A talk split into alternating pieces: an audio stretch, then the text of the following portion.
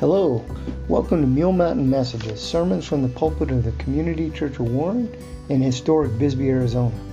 At the Community Church of Warren, our heart is to build a Christian family as we contend earnestly for the faith which was once for all delivered to the saints. We desire to exalt our Savior Jesus Christ, equip the saints for the work of the ministry, and evangelize the lost with the loving and life saving gospel message. We are located at 201 Arizona Street in Bisbee, Arizona. Our services are Sunday mornings at 10:30 and Wednesday prayer at 5:30. For more information, call 520-432-4722. We invite you to come and join our family.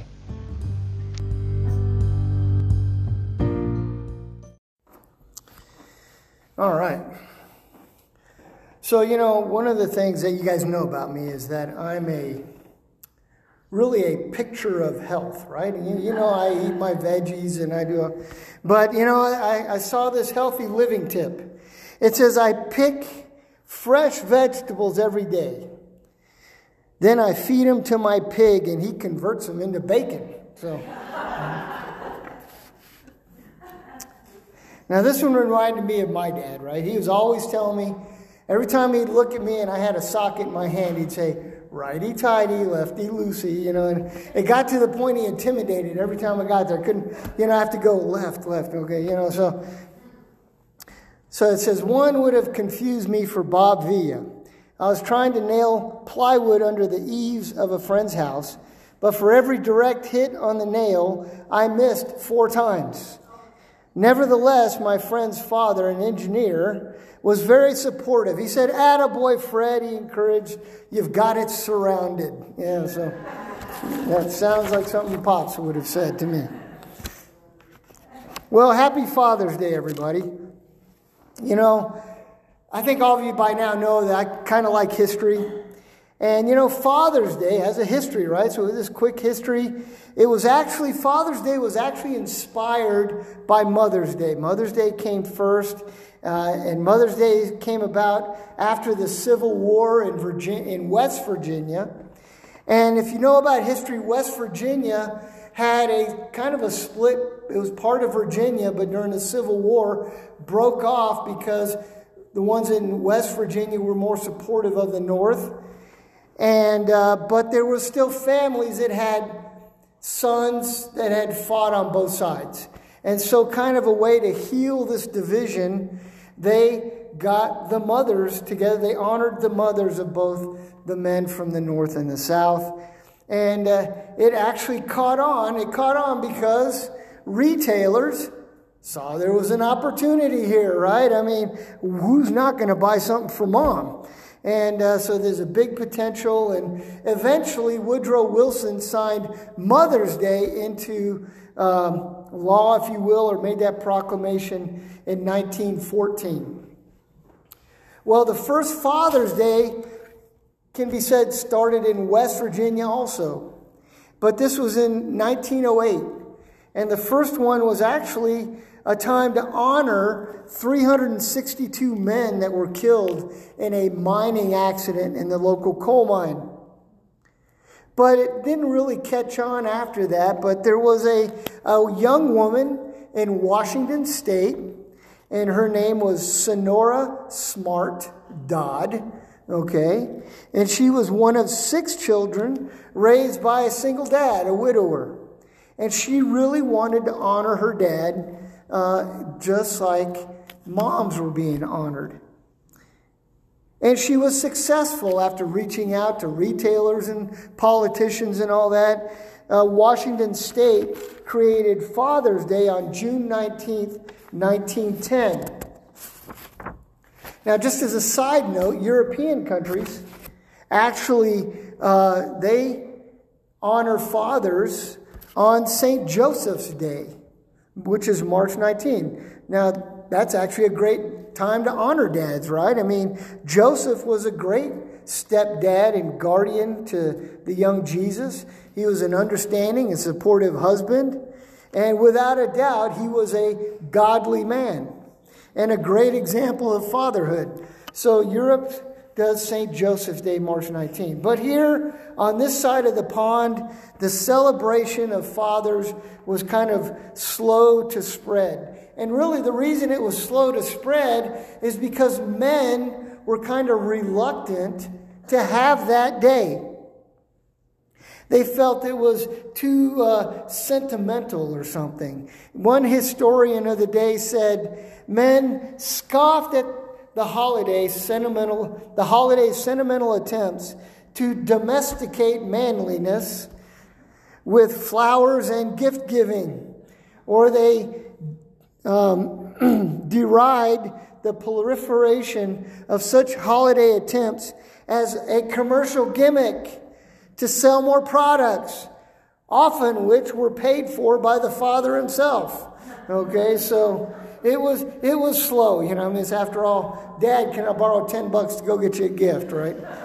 and he gets one for five and pockets the other five, right? But um, there was even a really short attempt to create a Parents' Day to kind of combine it, but the Great Depression happened and so that put a stop to this Parents' Day because, again, retailers wanted two days that they could try to elevate their sales, right?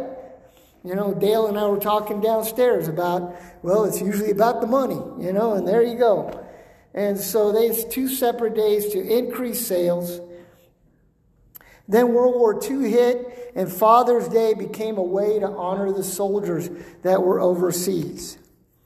But by the end of the war, Father's Day wasn't a holiday, but it was pretty well established at this point in the national, uh, as a national celebration. And then finally, in 1972, Richard Nixon proclaimed the holiday, Father's Day, as the third Sunday in June. So there's a quick history of Father's Day. And now we have Father's Day and Mother's Day. And you know what? That's a scriptural thing, right? I mean, we honor our parents on these days, and we are told in Scripture to honor our fathers and our mothers, right? So it's a good thing that we take time out to celebrate our parents, for sure. After all, God created the family father and mother, Adam and Eve. Then came the children. And it is a model that has worked well for thousands and thousands and thousands of years. I had millennia down here, but I wasn't sure if I could say it right. So thousands and thousands came a little easier. That's right. And each member of the family has a clearly defined role in God's in God's eyes and each member of the family has responsibilities to one another. It is a model that works, which, since God created it, of course it works. I didn't have to add that it works, right? It's kind of redundant. If God makes something, it's going to work. Now, in past Father's Day messages, I've looked at some of the fathers in the Bible and, and we've been able to get lessons from them. Uh, and I think most of us can name some of the prominent fathers in the Bible. Let me hear some. Just shout it out. A father in the Bible. Come on. Joseph. Who's sitting in the back? Abraham. Moses. Noah. Yeah. David, Adam, Isaac, Jacob, right? All right. And of course, here's from now. Let's hear some names of the fathers in the New Testament. Oh, that's perfect. It's like a cricket in the background. we don't we don't know a whole lot of fathers in the New Testament. I don't know why that is. Of course, we have Joseph, right? He's the most prominent one, I think, uh, of the bunch besides God.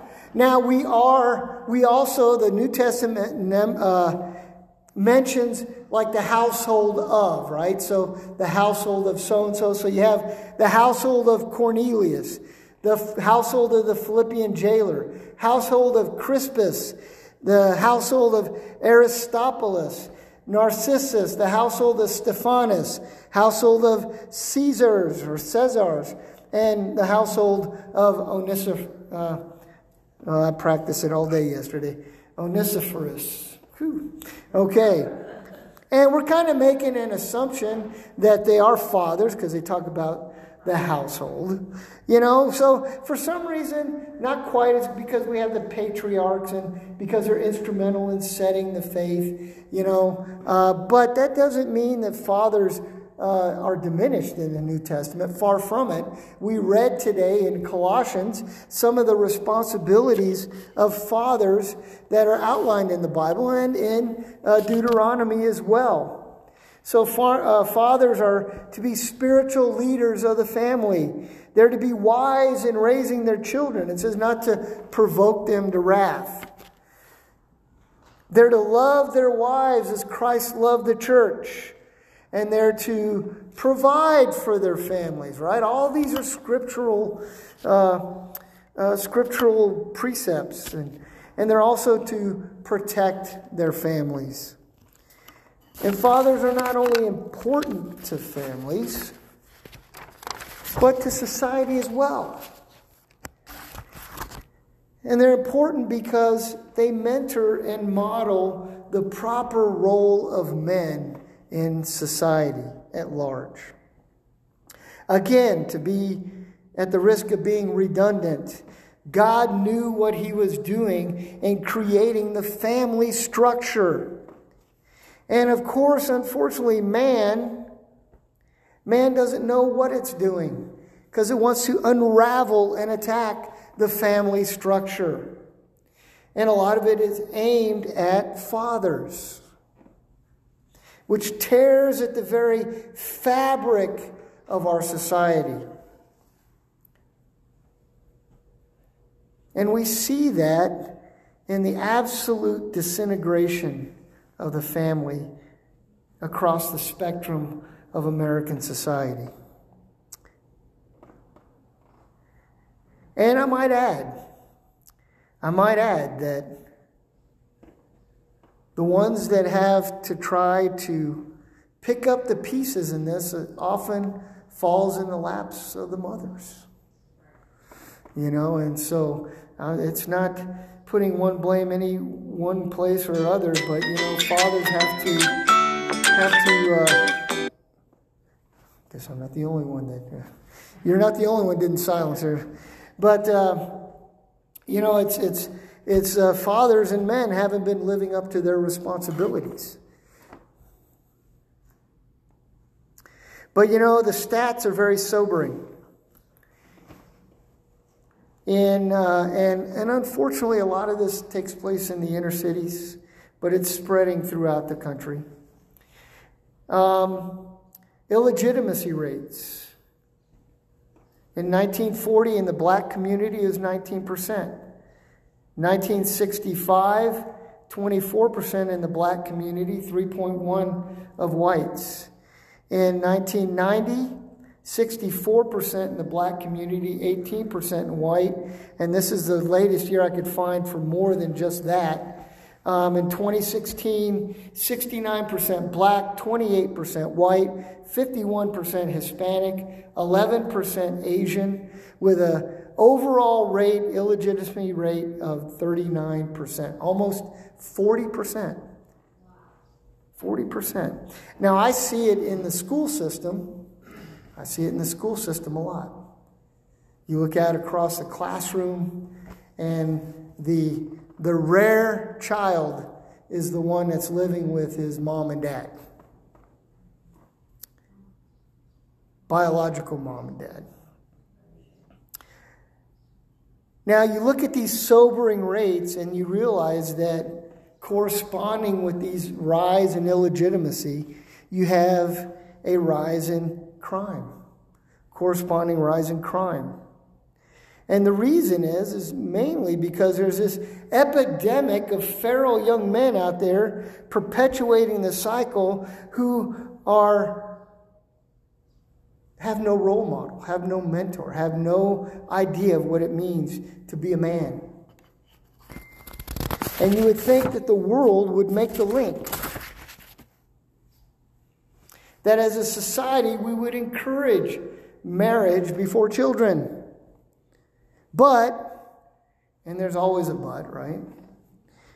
Uh, this quote from the Center for Equal Opportunity, a, a non Christian uh, think tank, it says, but rather than encourage people to wait until they're married before having children, which is perceived as too religious or too patriarchal, it's much easier to talk about institutionalized racism or white privilege or mass incarceration and implicit bias. Now, that's not to say those things don't exist. I'm sure they do. But if you look back at the rates, the lowest rate for, let's just pick the black family, was back in 1940, which was right in the middle of Jim Crow and all these things. So there's, there's more to it than that. Too religious, too patriarchal.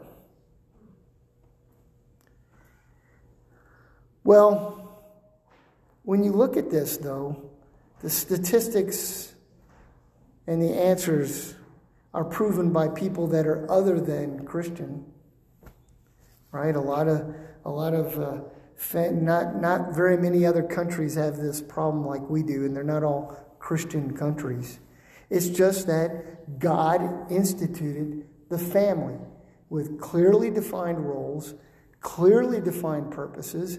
And you know what? You can go to the middle of Papua New Guinea and go to the most isolated tribe in New Guinea or in the Amazon, and guess what? They're going to have a father, and they're going to have a mother, and they're going to have children. It's instituted by God. It's not just a, a Christian thing we talk about. The importance of fathers in marriage is true for every demographic, every religion, every ethnicity, without exception. And yet, it continues to get attacked. We have the term toxic masculinity attacking manhood. We have the mocking of fathers in television and movies. Dora and I went to the movies the other day. And, you know, now they have like an hour and a half of stuff before the actual two and a half hour movie, right? And so we were watching this, and there was a, uh, a commercial for Carnival Cruise Line. And it's talking about taking the family on vacation. And yeah, you know, it's good. Until it says, yeah, you got your mom and you got your sister. And, and, and then it pans over to the dad and it says, oh, I guess you can bring him along if you have to. You know, and some goofy looking guy up there, you know, pretending to be dad. Attacking fatherhood. I'll never do a carnival cruise line. Well,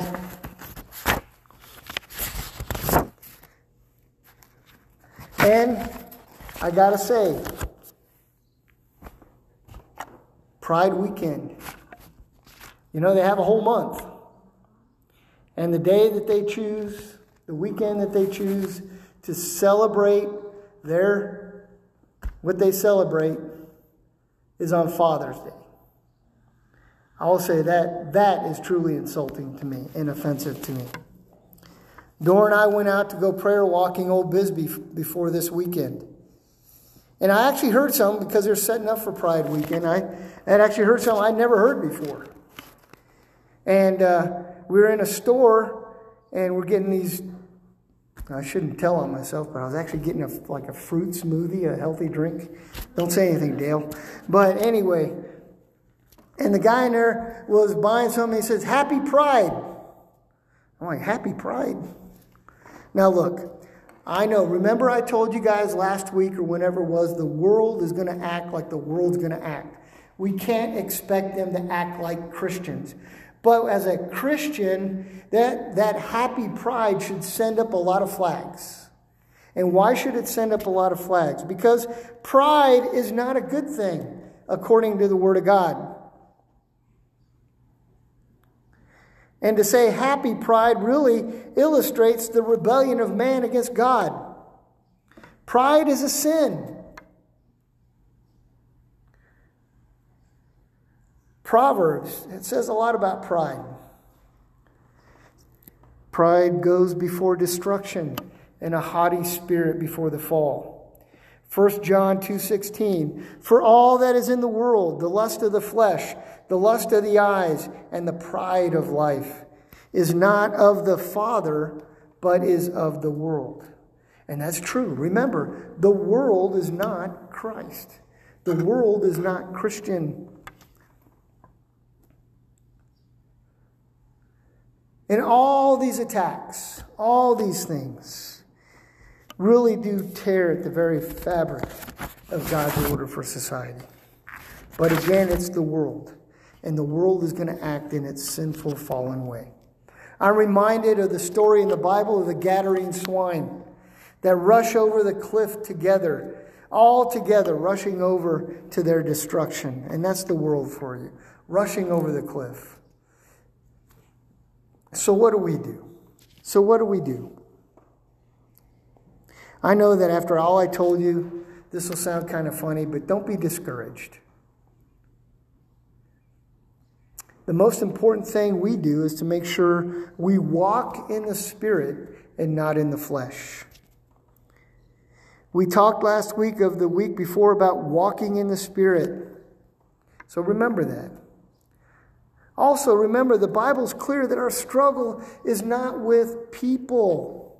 It's not with people. Our struggle is a spiritual struggle. And yes, it's hard for me to re- remember that at times. And I get reminded time and time again look, the struggle is not with the people. We love the people. Our struggle is spiritual, and our weapons are spiritual. Second Corinthians talks about that. But they said our weapons are spiritual, but mighty for the pulling down of strongholds. You get that? Our spiritual weapons are mighty for the pulling down of the strongholds. Prayer, God's word, walking in the Spirit, those are all our weapons. Also, you know, refuse to participate in any activity that denigrates the family and fatherhood. The world does just fine on its own, it doesn't need our help. Be informed about the true cost of what's going on and help inform others.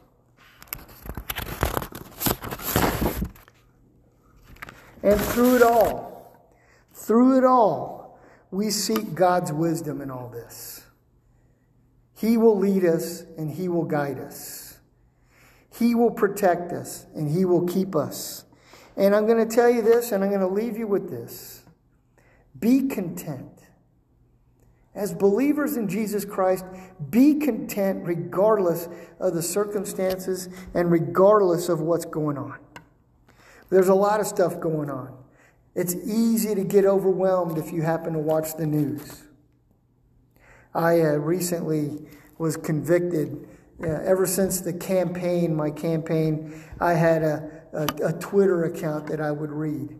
And, and finally, I got rid of it. It's, it's just, it's just out there. It's not that I disagree with what's being said, but I don't need to see it in my eye gate 24 7.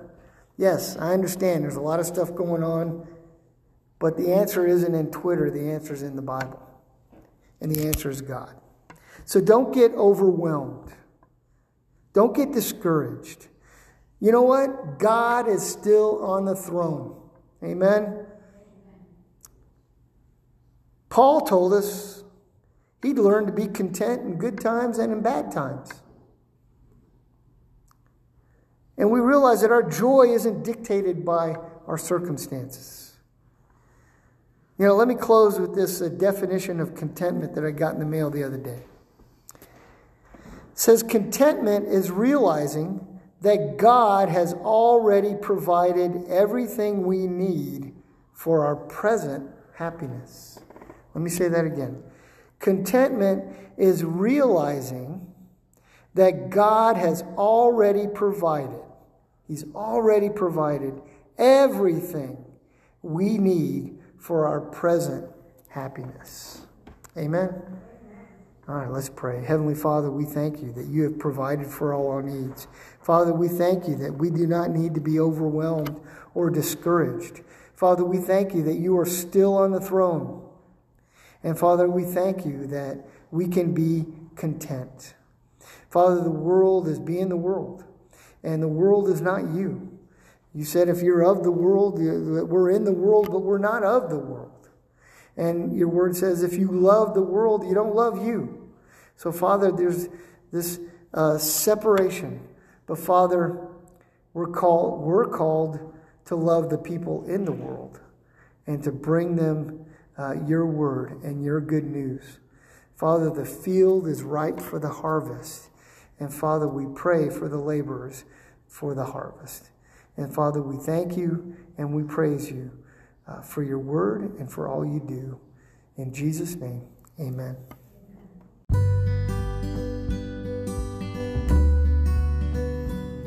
May the grace of the Lord Jesus Christ, the love of God, and the fellowship of the Holy Spirit be with you all. Amen.